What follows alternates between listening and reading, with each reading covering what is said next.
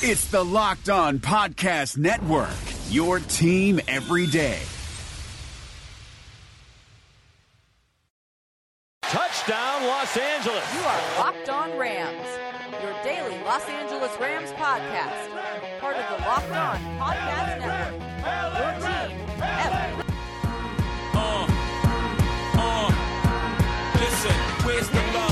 Rams Nation. What's happening? What's good? It's your boy Bear Motter of Rams Podcast, but this is Locked On Rams. Thursday edition of Locked On Rams. We are continuing our schedule preview series. We are now up to week five as we go on the road to Seattle on a short week Thursday night football game. So we welcome in Brandan Schulze of the Seahawkers podcast. Brandan, how you doing, my man? I'm doing well, Bear. How are you? Oh, we're doing good. You know, you are you are the special of the special guests. We've had all Locked On members, and uh, we stepped outside of the Locked On world. We're actually looking for a Locked On Seahawks. So if you're out there in the Rams world and know somebody, put in a word. But uh, we started our conversations back three, four years ago. For the people that aren't familiar uh, with you or with our conversations, when we were doing Rams podcast with James, and you are some of the first people we talked to way back in the day. So one, I got to say thank you for being so gentle to us when we first came in with four wins and only making fun of us a little bit, uh, and then being able to have this long standing relationship. So uh, glad to have you on and, and hear your take on the Seahawks. We are now, as I mentioned, into week five, and this is an interesting one. We'll talk about it throughout the show and, and in the third segment, but uh, for us, it's you know a busy first four weeks. Uh, we've got some tough opponents. Carolina to start on the road, New Orleans at home, which I know everyone's looking forward to here in Rams Nation and down in the Bayou, and then going to Cleveland on the road, Tampa Bay at home, which kind of scares me as far as uh, you know being that trap game early in the season because we turn around and go up to Seattle on the road Thursday night football. That's October 3rd. But I want to talk to you about a handful of things, and we'll start out other than uh, the big signing. Russell Wilson, $140 million, 65 million signing bonus, 107 million guaranteed. When it happened, what were your initial thoughts? Uh, well, I think uh, for a lot of Seahawks fans, it was that that video that he released from from bed with uh, Ciara, where he said, you know, hey Seattle, we got a deal, and uh, that uh, I, I think that is what most Seahawks fans are going to remember. right. Russell Wilson uh, contract signing now because of that. Although the even even better thing that came out of it was uh, t- uh, the wide re- his wide receiver uh, Tyler Lockett and offensive lineman DJ Fluker doing a parody video uh, not too long after that was that even topped Russell's video.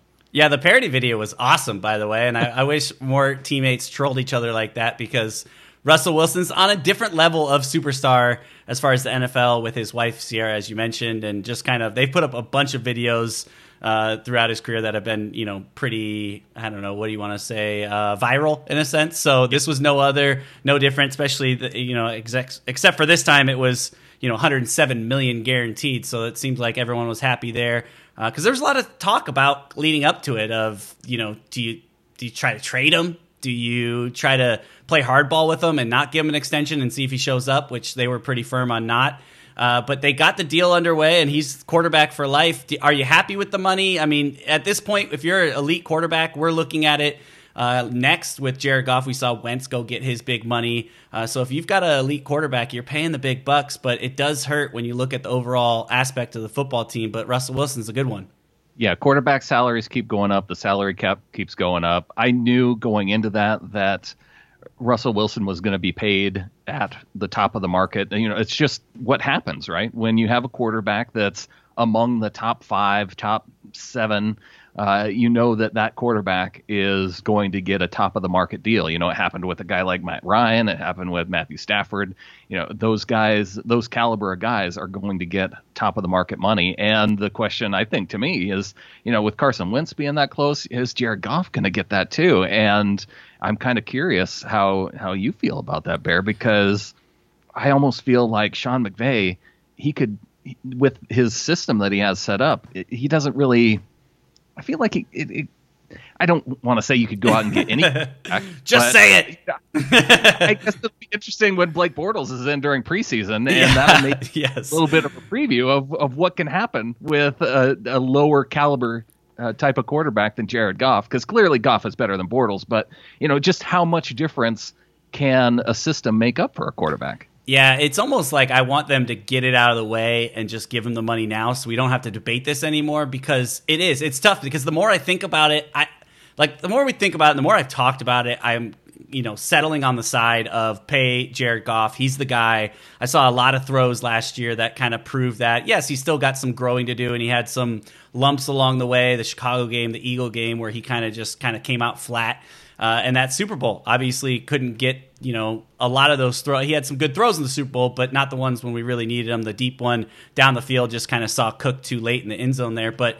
Uh, I think he is the guy, and, and you're right. It's going to be interesting because we are going to see Blake Bortles for all four games or three games, and maybe they rest him and try to get another quarterback in there a little bit. But uh, if Jared Goff gets injured and Blake Bortles does have to step in on his one year deal and kind of be the safety net, which why we brought him here, and does mm-hmm. well, it does kind of open that door for not maybe like Blake Bortles is going to get that money, but will someone else be get that money? And what is the injury? And you know, there's a lot of things that could go into it when you want to when you play that game. But yeah, I mean, the more I've talked myself into it of just give Jared Goff the money, I think you know, yes, you hear the system quarterback, and maybe not so much as a knock to Jared Goff, but a compliment uh, to Sean McVay and what he's built in his offense, and kind of saying, hey, you could throw a lot of people in there, and its system is just so successful. Um, but they do have a really good connection, and unless he's lying straight to the cameras over and over again, you know, Sean McVay basically has said, as long as I'm here, Jared Goff's going to be here. Uh, so we expect him to kind of be that long term play, but you never know with injuries before the deal is done. If they don't do it before this, uh, you know, preseason or before this season starts, uh, there are a lot of you know doors that would be left open with that, depending on what happens health wise and how he performs this year. So there are some questions there, but I think I've talked myself more into being okay with giving him thirty plus million dollars, which at the beginning I was part of the crowd that was open to. You know, what's the rookie class coming out? We traded and moved up in the draft in the past. Yes, we moved up to number one and we gave up a lot but there was some potential, you know, in my mind for a while that you know that might be an option. But I think I've settled on Jared Goff, and uh, we'll see how he plays this year and when they do it. But I expect them to fully give the money, uh, especially when you're looking in our division. You want to have a good quarterback. They, you know, Russell Wilson's in this division for a long time now. Obviously, you know, looking at the draft and who Arizona got with with Murray and, and what he's going to potentially do. Uh, and Jimmy right. Garoppolo, we haven't seen it yet, but we keep hearing he's a good quarterback. So uh, you want to make sure that you have your guy, especially as being, you know, right now the leader in in the West right now. So. Um, you know, with that, as you look across, you know, another you know, as we're talking off season and questions and things that happen, uh, the Seahawks came into the 2019 draft with five picks, walked away with 11 players. I don't know, you know, there's some question marks on who they got. Obviously, you know, going getting a edge rusher uh, with their first pick, they got a big time wide receiver in the second round. But overall, what were your thoughts on the Seahawks draft and, and how they how they performed in that draft? Well, you said it. It was I think you have to give a lot of credit to John Schneider just for going out and making a big move to trade Frank Clark for one, being able to get another first round pick out of the deal from the Chiefs. And I think there is that question, which is a question I think the Rams are going to be forced to answer in the next year or two with Jared Goff coming up uh, to, to being paid. Can you pay a defensive lineman twenty million dollars plus, like the like the Seahawks were looking to do with Frank Clark potentially. You know, he was under the franchise tag when he was traded, but he ends up getting twenty million plus from the Chiefs, and be able to pay a quarterback at the top of the market and still be a competitive team.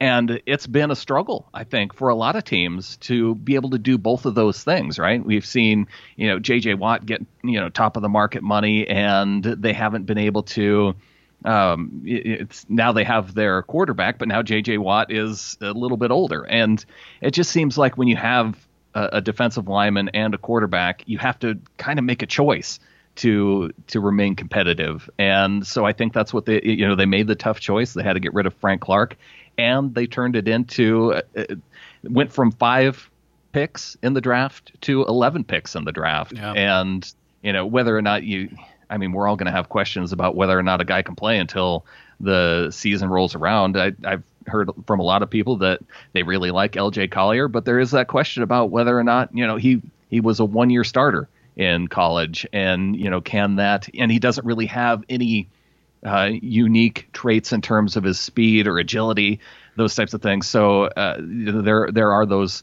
questions, but they got Frank Clark at the end of round two, and were able to develop him into a you know franchise type player. So I've I've noticed that over the years, you know, whether or not going back to the 20 the 2013 off season when they signed Michael Bennett and Cliff Avril, they do seem to have an eye for talent on the defensive line, and and so I'm I'm willing to defer to the team on that. Uh, you brought up DK Metcalf, getting him all the way to the end of the second round. One of the guys that I'm really excited about is Marquise Blair, who was their second pick taken, and they took him early on in the second round after trading back, uh, accumulating picks.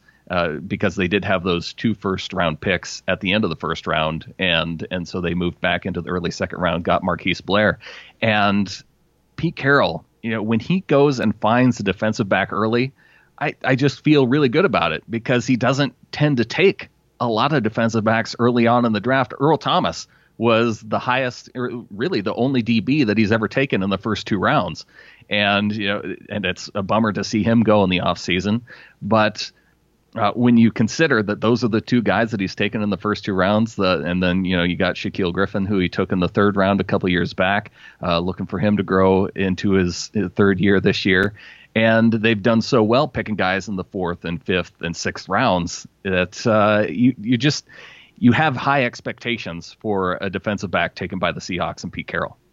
Yeah, and that's you know that's part of the game in the draft. Like you said, you don't know what you got until you get him in a helmet and on the field versus some competition. Uh, but you're right, the Seahawks. You know, it kind of goes back to liking the guy, knowing the guy, knowing the system, knowing what you like in a player. Uh, they got their edge rush. You talked about them being able to develop that talent, and it's going to be up to them to do that again. Uh, but I, I, thought they did a great job in the sense of coming in with five picks, getting 11 players. Uh, Les Snead, you know, kind of notoriously said it over here is they wanted, uh, you know, as many shots at the basket in the top 100, and right. they, they ended up with four. And with the Seahawks, when you're looking at it, they only had five shots in the whole draft, and they came away with 11. So if you're playing the odds game, at least they up the ante there, and there's some potential for them to get some players, like you said uh, getting some of the talent later on in the draft, and you never know what someone develops into. So, um, what we'll do is we'll step aside, we'll take a break, we'll hit the defense when we get back, talk a little bit about some of the other positions we have going on here in this offseason and how it looks for 2019. We'll step away, get a couple words from some sponsors. We'll be right back. Thursday edition Locked On Rams right after this.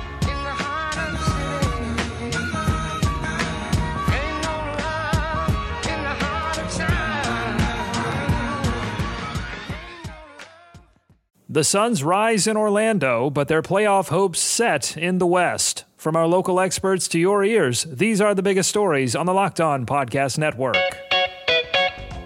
Despite finishing a perfect 8 0 in the NBA bubble, the Phoenix Suns are leaving without a playoff berth. Check out Locked On Suns today for a post-mortem on an amazing run by Devin Booker and company. That's all thanks to tiebreakers and a Caris LeVert jumper that rimmed out, giving the Portland Trailblazers a win and a meeting with the Memphis Grizzlies in a play-in series for the Western Conference 8th seed. That begins on Saturday. Beginning today, all of the Locked On NBA playoff teams will be previewing the playoffs with special crossover shows. Scout your team and your opponent on the Locked On Podcast Network. Local experts on the biggest stories. It's the Locked On Podcast Network. Your team every day.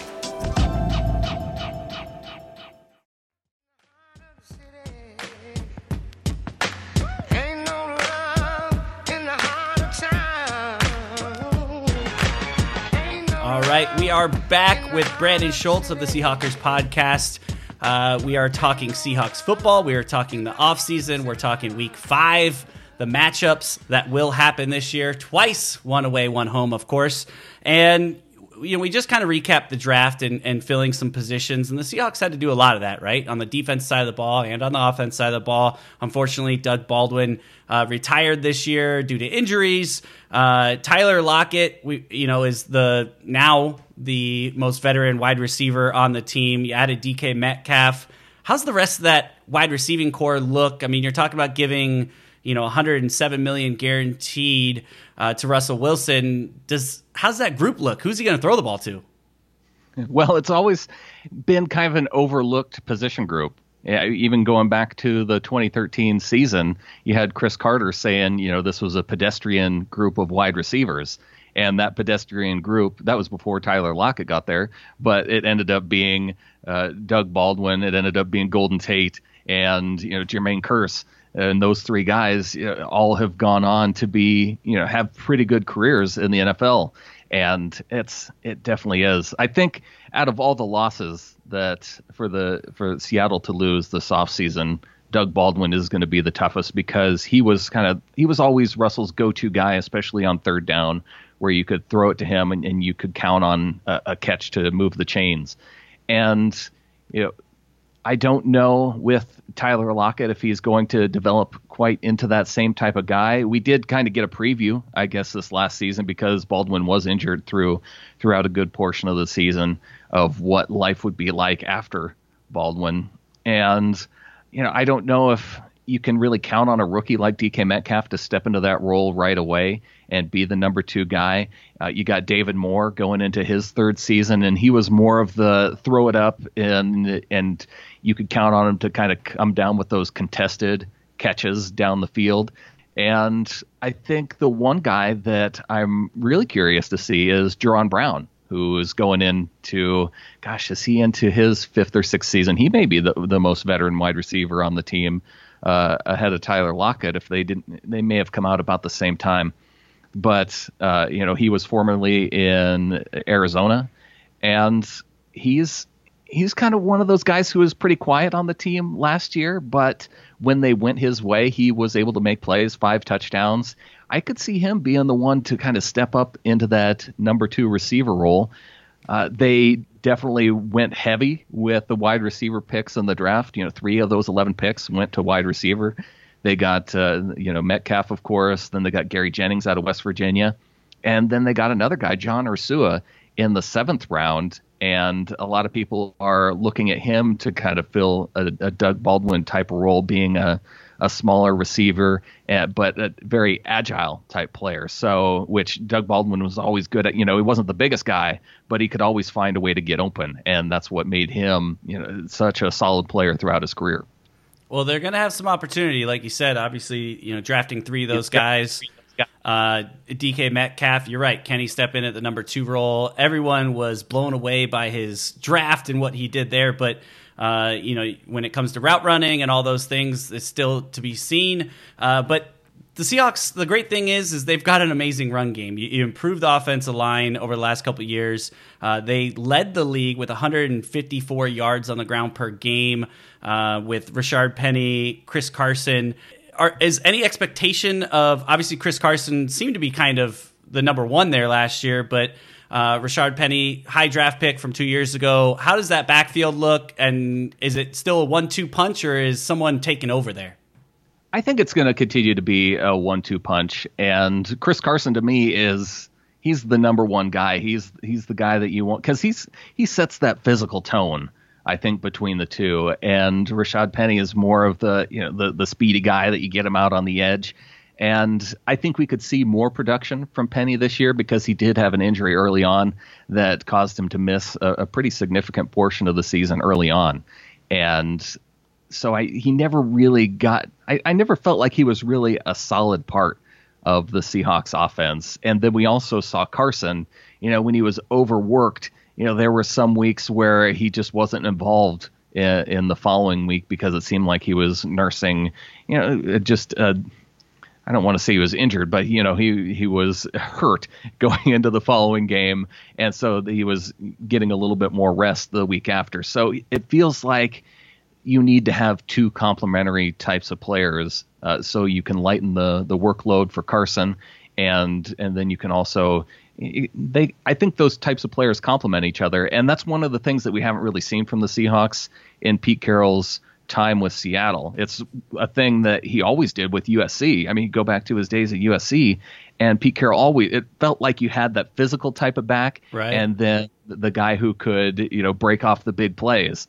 And uh, and so I feel like we're finally getting to that point in Seattle, and something that he's kind of been looking for since he got here. Yeah, no, very true. Going back to the Pete Carroll days, the one-two combo punch, the thunder and lightning. uh, for Right. the Reggie Bush Bush, year. yeah, Yeah, uh, exactly. yeah. So uh, we'll see how that kind of fits in. It, seems to be much of the game plan of what the Seahawks are doing, which was kind of part of the reason, I guess, when I was looking at the $140 million contract Russell Wilson for a team that right now is building themselves as a run first kind of team. So maybe that's something that's going to transition, or they just, again, when you got a guy that you love in the system and it's tough to just let Russell Wilson walk, you pay the man. And, and looking at the division you're in, you're like, well, what else are we going to do? Uh, so, you know, but that's a big part of their offense, and we'll see if that continues, especially with the way that the contract's going. I don't assume that Pete Carroll's going to change his game plan up because of someone's making more money, but. Uh, you know, you're paying a big a lot of you know a lot of money for a guy to turn around and hand the ball off a lot, but again, Russell can do it all. He can run, he can, you know, make it happen outside the pocket. So, you know, I'm not worried about him getting his. But uh, as He we threw flip, go ahead. touchdowns last year. You know, it's don't be just because a guy doesn't throw for a lot of yards uh, doesn't mean that he's he's not a great quarterback. So Well, that's my problem. Russell, I- Russell Wilson's one of those fantasy quarterbacks. If you look at it in the fantasy world, that always seems to be up there, and it's you know it's it's like frustrating though because you're like, well, How, how did he come back? And then you look, he, he threw three touchdowns in the fourth quarter to come back and win a ball game, and you're like, dang it, he's always doing it late too. It seems like he just piles on. You, you'll be watching your fantasy score, and you'll play Russell Wilson. And you're like, all right, he's got like 13 points right now, and you look back, he ended up with like 32, and you're like, dang it, how did he do that? we get frustrated as Seahawks fans watching this team too Yeah. because it, it seems like you know they just kind of run the ball, they kind of lay out. It's like they're playing for that fourth quarter. And and then once they get to the fourth quarter, Russell's like, okay, now we can just do it my way, and I can go out there and get the win. And yeah, it might take he might throw three touchdowns in the fourth quarter, but hey, whatever it takes to win. And it's I I don't know. As a fan, I'm kind of I I like to also I'd like it if my team were up 21 to nothing going into halftime. But that's apparently not the way Pete Carroll likes it. No, no, definitely not. Both games versus the Rams came down to a fourth down conversion play. One Jared Goff sneak up the middle, another Russell Wilson uh, high throw, I believe, under pressure. Uh, but they came down to really good games, and you're right.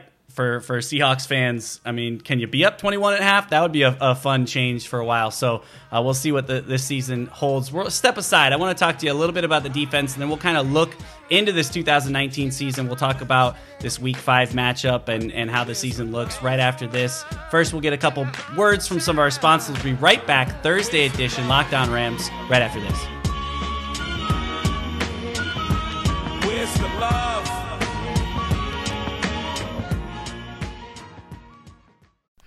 This is Vinnie Iyer, host of Locked On Fantasy Football, with your Locked On Fantasy Football Edge of the Day. Tight end is a prime position for finding fantasy football sleeper value in 2020. After George Kittle and Travis Kelce go off the board early, don't worry. You can wait and still get some great return for a starter at the position. The two prime targets both have HH for initials the Chargers' Hunter Henry and the Falcons' Hayden Hurst.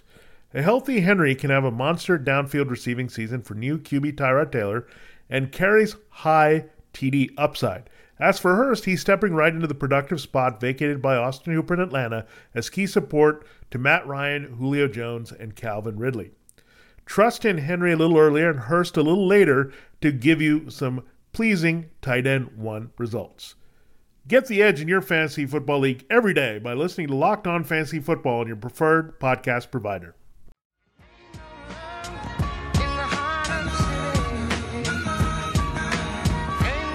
All right, Rams Nation, we are back. Third and final segment. We have got Brandan Schulze with us from the Seahawkers podcast. Uh, make sure to go give them a follow. What, where are you at on Twitter again? Is it is it just at Brandan Schulze? Uh, at Seahawkers Pod on Twitter, and you can find us facebook.com slash Seahawkers Podcast. And I know this is a Rams focused podcast, but I'll tell you right now, I like tuning in eh, from here to there just to listen to you guys because you you and your co-host Adam have just a great banter back and forth. Even as I was listening today throughout work, and I was kind of listening to your latest one, uh, you guys had a like a. 10 minute conversation about draining the water heater that was just having me dying laughing and It's uh, not 10 Yeah, it was good. It was. Good. look up after your home maintenance. I mean, it's important stuff. Yeah, it's not only football people, you're getting everything with this podcast. So check them out. You know, we always have fun back and forth, but, you know, I want to kind of move this along. I didn't get to the defense, so I want to ask just a couple questions because obviously you mentioned, um, you know, Thomas moving on, going out to Baltimore. You'll, you guys will see him. So will we this year. I believe you get them at home as well, uh, which should be a fun game. Uh, for everyone involved in a weird way. Uh, but you talked earlier about um, Blair getting him in the second round. Is he kind of the replacement there back in the in the in the safety world? Who's filling in back there for uh, Thomas and Chancellor? Yeah, they have a lot of options, uh, as it turns out, in the secondary now because they they drafted a couple guys in the fourth round uh, a couple years back, and so now it's looking to be quite the competition on the back end of the Seahawks defense. You have the veteran uh, Bradley McDougald, who can play both free safety and strong safety. I, I like him more as that hard hitting strong safety. And then, but Blair, he's a big hitter too, and I think he will look to compete at that free safety spot. Uh, you have uh, Ugo Amadi, another guy who they're looking at. I think they got him in the fifth round this uh, in the 2019 draft, and he's going to compete. Tedric Thompson is the other guy that they got picked in the fourth round, who's going to compete for that free safety spot. So uh, I think that Amadi could end up moving to slot corner. They've tried him out in that spot too, so one of those guys could end up playing that position too. I I like Blair to take that spot. I think, uh, and then McDougald to take the the strong safety spot, and uh, that's kind of how I'm seeing the the back end of the defense shaping up. And then you, have two guys who have played pretty well with Shaquill Griffin on one side, and uh, you got your second year cornerback coming back on on the other side. So uh, I feel like uh, there's a there's competition in the secondary, but there's also uh, some question marks, and yeah. Maybe that's a good thing. I, I'm just so used to having a, a pretty uh, solidified group there but now that's kind of what we're at with the linebackers with Bobby Wagner, KJ Wright solidifying that linebacker group. Yeah, and I guess that's the one thing that you can circle uh, a uh, hundred times and be so excited about is you still got Bobby Wagner, right? That guy is a beast up in the middle in, in, the, in the, field, uh, and another guy that you know uh, you guys haven't extended him yet. Is that correct? No, but uh, I think the last time he was extended, it was right around the start of training camp. So I do like. Uh, I think they're going to get it done. I I just don't see how hard it is to come up with a contract for a guy who's the best player at his position. Yeah, you know. is he the best? Yes. Okay. Well, then you pay him more than everybody else. Right. Uh, done. Like this isn't difficult. Now you guys went through that with Aaron Donald. Exactly. And, and the deal done. So the only I think question is, is that Bobby Wagner is being his own agent for this negotiation and we've seen that play out now with Richard Sherman. We saw it play out with Russell Okung, uh, the offensive lineman, and both of those guys ended up moving on to different teams. So I, I am a little bit worried, but you know when you have a guy like Wagner who going into his last year, you know you still have the franchise tag uh, that you can use now that Russell Wilson's under contract. I, am not too concerned that he's not going to be sticking around with the team. Right, and it's just tough for him. I mean, obviously you saw the you know the best player on the offense side of the ball get paid. So obviously on the defense side of the ball, you're sitting here going, okay, well it's my turn now. And then he looks yeah. around him, and a lot of the familiar faces kind of left due to contract disputes or whatnot. So now he's starting to think, man, okay, when who's going to be the guy? Is it me finally? Uh, but I think you're right. Ho- hopefully they get that done up there because um, that's a good fit for the defense. And if you lose him, then you start really looking for the leader of that group because he is that guy. Um, but as we as we kind of move along and we look at you know week five, we talk about us coming up there Thursday night football. And I was kind of complaining about us having a tough couple, you know, games to start the season. But you guys don't have a cakewalk uh, to get it going. You start uh, at home versus Cincinnati. You go on the road to Pittsburgh. You play those Saints week three. They're either really pissed off they just lost to us or you know they're motivated because they just won who knows what you can look at it either way uh, week four you go to arizona then come home uh, after that to the thursday night football game versus the rams. Uh, i'll start with one. Where do you think your record is week five and how you're coming into that game? Ooh, um, you know, I I would say I'd, I'd, get, I'd give us three and one going into that first week, you know, and with that that one loss either being to the Saints at home or the Steelers on the road because the Steelers have that, you know, that's going to be their first home game, and the Seahawks going on the road uh, for that game. But they've they've done pretty well going on the road. Uh, the Cardinals with Kyler Murray uh, being their rookie quarterback in Week Four. I think that's just enough time to kind of have him figured out a little bit of what he is and isn't good at. And you know, you actually have a little bit of tape on him by week four. I would rather play him week four than week one. And uh, and yeah, I think this is going to be a good team this year uh, for the Seahawks. Even though there are some question marks on the defensive side, I think with uh, the Russell Wilson coming back and having you know pretty solid offensive line group uh, going into another year together, I, I think this is going to be a good team for Seattle.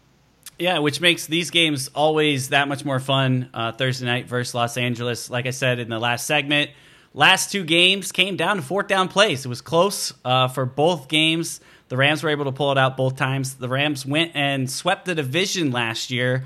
Uh, this is a game that scares me just because early in the season, on the road, short week, uh, up to Seattle, it, it's never an easy place to play. Uh, but taking a look at this game, how do how does the Seahawks kind of ride this ship and, and get a win at home versus the Rams? Well, I think they do know the Rams well, and I felt like at the end of the season, Pete Carroll was licking his chops at that potential that you get the win in Dallas and then you get to see the Rams for a third time because you could see it as he was talking about it in some of the press conferences. He really felt like he had the Rams figured out, uh, go and and that he just needed one more chance to to go after them eh, last season before you know the team really uh, for them to finally get the win against the Rams last season. It, you know, you guys have had your run against the Seahawks for far too long. You know, even going back to the Jeff Fisher days, I feel like it's time for the tables to turn, and I'm hoping that uh, my trust that Pete Carroll has the Rams offense figured out, it, that we're actually going to get uh, get to see it in 2019.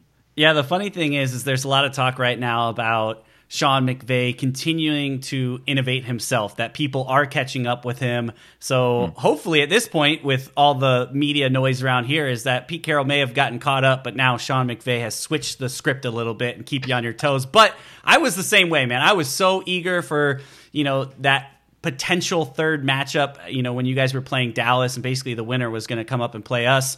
And yep. I was talking a lot of junk, man. I was ready uh, we always do bets, and I was ready to double it down on that game. And James even had to text me on the side and be like, "Man, you need to calm down a little bit because you know it's not a done deal." And I was I was ready for that game. It would have been an awesome uh, experience at the Coliseum to see round three of that matchup. Like I said, that came down to a fourth down play both times. So uh, this game is going to be exciting. It's it's never not like you said. Even back in the Jeff Fisher days, uh, these two teams always battled it out. But um, so after that game, you know, looking at the schedule, we meet back up uh, week 14 back in LA. We don't have to worry about cold weather or rain or anything like that. Hopefully, it's all nice and sunny out here. Uh, and you know, how does the rest of the the season look for you guys as you take a look at that schedule? What are your expectations for the Seahawks at the end of the year? Um, you know, come basically end of December. Well, I think it's going to come down to the Seahawks and Rams this year because I think you have the same questions that I do when it comes to Jimmy Garoppolo and can, if he can actually stay healthy for a full season with San Francisco. And you know, if they're able to figure out that question, then you know maybe they do make a run at either of either the Seahawks or the Rams in the division. It's going to take Kyler Murray a little while to I, get his get a feel for the NFL game. You know whether or not uh, Cliff Kingsbury for the coach. We haven't really seen uh, a college coach have a ton of success in the NFL. So you know, and I guess you could say Pete Carroll maybe to some extent, but you know he spent a lot of time in the NFL before he kind of reinvented himself in college and then came back to the NFL. You know, a lot of these guys that are strictly college coaches just don't seem to translate that into success. Uh, you know, go back to Chip Kelly and the Eagles. You know, he never really able to. I think he did he get the them to the playoffs the one year, but not. Uh, it wasn't successful team until Doug Pederson took right. over the Eagles. It. Uh, I. I have that question for the Cardinals. So it, it really does feel like a two team race to me in the NFC West. Yeah, you bring up a lot of good points with Arizona. I think they're the biggest question mark here. Obviously, like we both said, Jimmy Garoppolo is a question mark of himself, but we know what the team has done outside of that and really what they could do without him last year, uh, which wasn't all that much, but they were still able to compete. But they've added a lot of pieces on the defense. Uh, they had a pretty good draft, and then just looking at you know what he, he brings to this. Uh, so there's two teams in our division that big question marks around them, and then obviously the Seahawks and the Rams that have been floating near the top in the last couple years. So I, I do still think it kind of goes down in that in that. Um, order. I think the I think maybe there's a chance that if Jimmy Garoppolo is actually what he was sold as, that he could sneak back up into that second spot. And but that's what's awesome about these the, the football schedule, 17 weeks. Uh, it could go many different ways because there was times last year where we thought the Seahawks were down and out, and they went on a storm at the end of the season, and then became one of the most dangerous teams that you didn't want to see. And uh, you know, in our in if looking at it now, I guess it's good the uh, Cowboys knocked them off, then we were able to knock off the Cowboys and kind of keep going. But uh, we know we got two games a year that are going to be eh, just over the top thrilling and exciting down to the end. So the first one comes up in Seattle. Uh, but I appreciate it, man, Brandan. It's always a blast. We'll have to, uh, you know, grab James and grab Adam and, and jump on again and do another podcast before the season starts and uh, talk over maybe a, a, 2019 bet. Me and James have got to solidify our 2018 bets. I think it's for jerseys, and I, I I think I want Cooper Kupp, but James is trying to copy me, so I don't know if I have to go a different route. I may even pull the audience and see which directions I should go. The unfortunate thing for us is the Rams have just these ugly jerseys still. I mean, they've got a couple of throwbacks, but I have all the throwbacks now. And I'm like, I don't really want the St. Louis colors. It's uh, it's a mess. The, the tough life I live out here in LA with oh, ugly colors. It's a hard decision on which which color jersey to get when it's when you don't even have to pay for it. Oh, I know. Must, Life's, must be tough. There. Life's tough, man. Life's tough. That LA lifestyle, man, really gets you. On, we got to get you back on the Seahawkers podcast because uh, this is the time of year where we usually do our NFC West preview. So we got to get you and James on to preview the the Rams for this upcoming season, along with our other division rivals. So uh, yeah, well, you can you can pass on to Locked On Nation to be looking for that uh, coming up on the Seahawkers podcast. Definitely, I'm excited to do that. So give us a buzz, we'll set it up. Uh, but I appreciate you coming on today. Uh, we look forward to talking to you again soon, and uh, you know, best of luck. Anytime. All right, Rams Nation, you know what it is. Until next time, peace.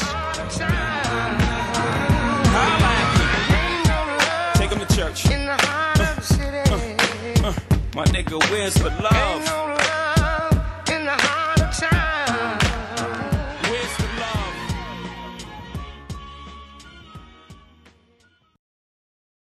Hey, Locked On listeners, you already love our network of NFL shows, so why go anywhere else for the fantasy football information you need to know for the 2020 season? You just need to check out Locked On Fantasy Football, hosted by me, Vinnie Iyer. We're counting down to the season by breaking down players and teams every day. It's no nonsense, straight to the point, smart fantasy football analysis that has only two goals in mind helping you dominate your drafts and win your league championship. That's Locked On Fantasy Football, only on the Locked On Network.